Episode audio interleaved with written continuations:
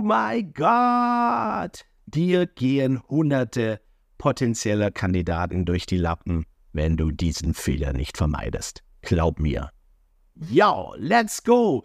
Heute IT-Mitarbeiter finden Podcast. Mein Name ist Tobias Miere und heute möchte ich dir etwas ans Herz legen, das ganz oft untergeht.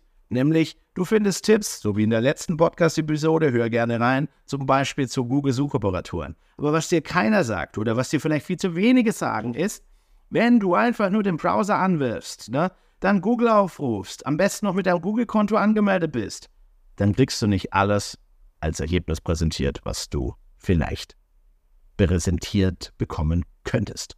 Warum? Ganz einfach, weil natürlich Google, wie aber auch andere äh, Plattformen und Suchmaschinen dazu tendieren, dir nur das zu präsentieren, von denen der Algorithmus glaubt, dass es dich auch wirklich interessiert. Das ist ein Problem, weil du suchst ja nicht nur Top-IT-Talente da draußen und IT-Kandidaten, sondern du suchst ja auch mal, keine Ahnung, äh, Babywindeln ähm, oder äh, Kinderfahrräder oder, ähm, keine Ahnung, Kosmetik oder sonst irgendwas. Ne?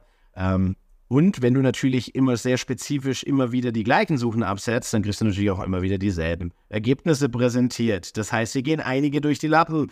Und in einem angespannten Markt wie der IT können wir uns das wirklich leisten, dass die uns durch die Lappen gehen? Ich glaube nein. Deshalb diese Episode. Let's go. Ja, es gibt sogar einen Begriff dafür und zwar nennt sich das im Grunde Filterbubble. Ne? Und jede Plattform hat so eine Filterbubble. Das heißt, du steckst in der Filterbubble. Durch deine Spuren, die du im Netz hinterlässt und so weiter, versucht jede Plattform dir nur das zu präsentieren, was dich möglichst laut dem Algorithmus interessiert, damit du möglichst lange auf der Plattform bleibst. Das Problem dabei, du kriegst nicht alles, was du eigentlich haben willst. Das ist das Doofe.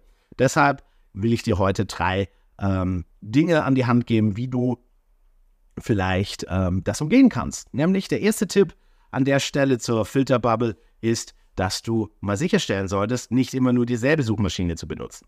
Ja, natürlich, ich habe dir jetzt Suchoperatoren für Google ähm, vorgestellt in der letzten Episode, aber ähm, auch Bing und äh, Yahoo und Co.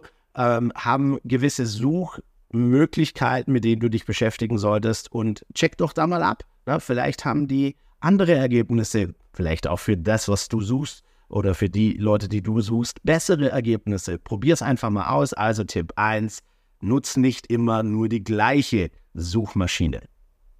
Und dann Tipp Nummer 2, nutz nicht immer die gleiche Suchabfrage. Variier mal mit der Suchabfrage. Ähm, an der Stelle kleiner Shoutout, Shoutout an äh, Daniel Böhm, der zum Beispiel vorschlägt, mit Emojis zu suchen. Geiler Scheiß auf jeden Fall mal reinhören. Ich verlinke in den Show Notes ähm, auch noch die äh, Episode mit Daniel.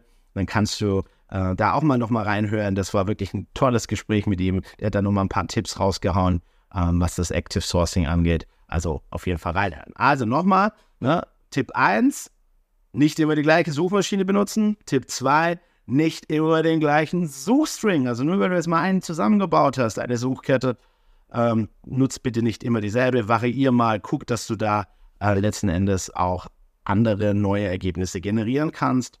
Und dann ist natürlich der dritte Tipp an der Stelle, ähm, pass auf, nutz einfach mal den anonymen Modus von deinem Browser. Nämlich, dass nicht die ganzen Spuren letzten Endes, äh, die du so den lieben langen Tag im Netz hinterlässt, äh, dein Suchergebnis negativ beeinträchtigen. Ja, wenn du das alles beachtest, dann kannst du deine Suchergebnisse und deine Suchtrefferzahl deutlich erhöhen, die Suchergebnisse verbessern. Probier es einfach mal aus. Wenn du dabei Unterstützung möchtest, melde dich gerne bei mir. Du weißt ja, wo du mich findest.